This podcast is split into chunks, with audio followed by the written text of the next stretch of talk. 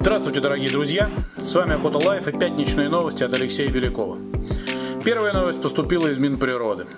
Для увеличения популяции медведей, росомахи, рыси, северного оленя и других животных, животных решено использовать лучшие технологии, применяемые в соседней Финляндии.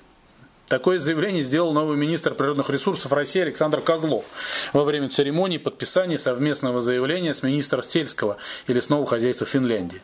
По заявлению министра, Финляндия является одним из лидеров в области сохранения видов диких животных и мест их обитания, но при этом очень большой процент населения занимается охотой. По сравнению с Россией, где только 3% населения охотников, в Финляндии охотой занимается 6%. Подписанное заявление предполагает, что к 2022 году в российских хозяйствах начнут внедрять адаптированный для России опыт финских коллег – Кроме того, совместными усилиями будет проведен учет мигрирующих через границу животных. Ну, с мигрирующими животными тут как бы все понятно. Их надо делать вместе. Но по ведению охотничьего хозяйства получается, что опыт как того, как велось охотничье хозяйство в советский период, это уже никого не устраивает. Теперь надо внедрить финский опыт. Ведь когда-то мы отказались от советской системы образования, и теперь учим детей по европейской, по системе ЕГЭ. А зверей будем разводить по финской. Только вот природные условия Финляндии невозможно сравнить с разнообразием природных ресурсов России. Создается впечатление, что кто-то опять хочет освоить определенные денежные суммы, выделяемые на новые технологии. Еще одна неожиданная новость на ближайшие выходные в Москве. В связи с проведением несанкционированных митингов 31 января на эти выходные в Москве закрывают охотничьи магазины, торгующие оружием и боеприпасами. Причем в Росгвардии утверждают, что никаких рекомендаций в магазин они не присылали. Получается, что магазины решили закрыться сами? Так, на всякий случай? Чего ждать?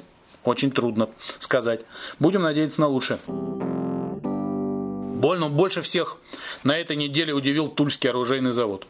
На внеочередном заседании акционеров было принято решение переименовать его в Императорский Тульский оружейный завод.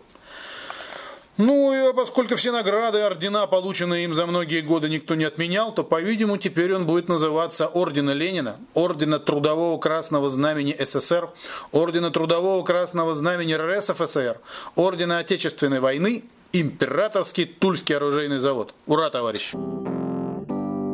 Следующая новость касается открытия весенней охоты. Сначала немного истории.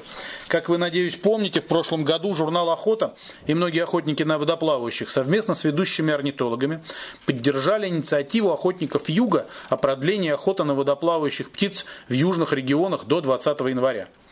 Эта инициатива была поддержана Российским департаментом охоты и закреплена в новых правилах охоты.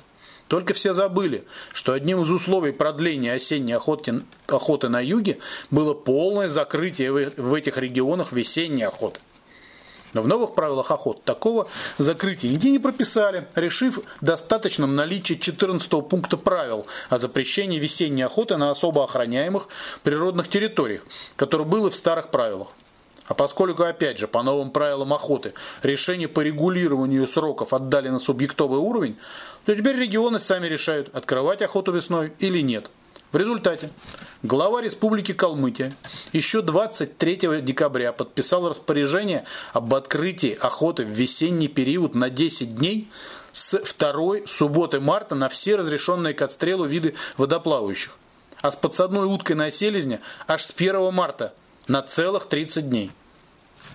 При этом в Краснодарском крае, Республике Крым, Ростовской, Астраханской областях весенняя охота вроде как будет закрыта. Вот такие новости на сегодня. Всем хороших выходных. А с вами была Охота Life и ведущий пятничных новостей Алексей Беляков.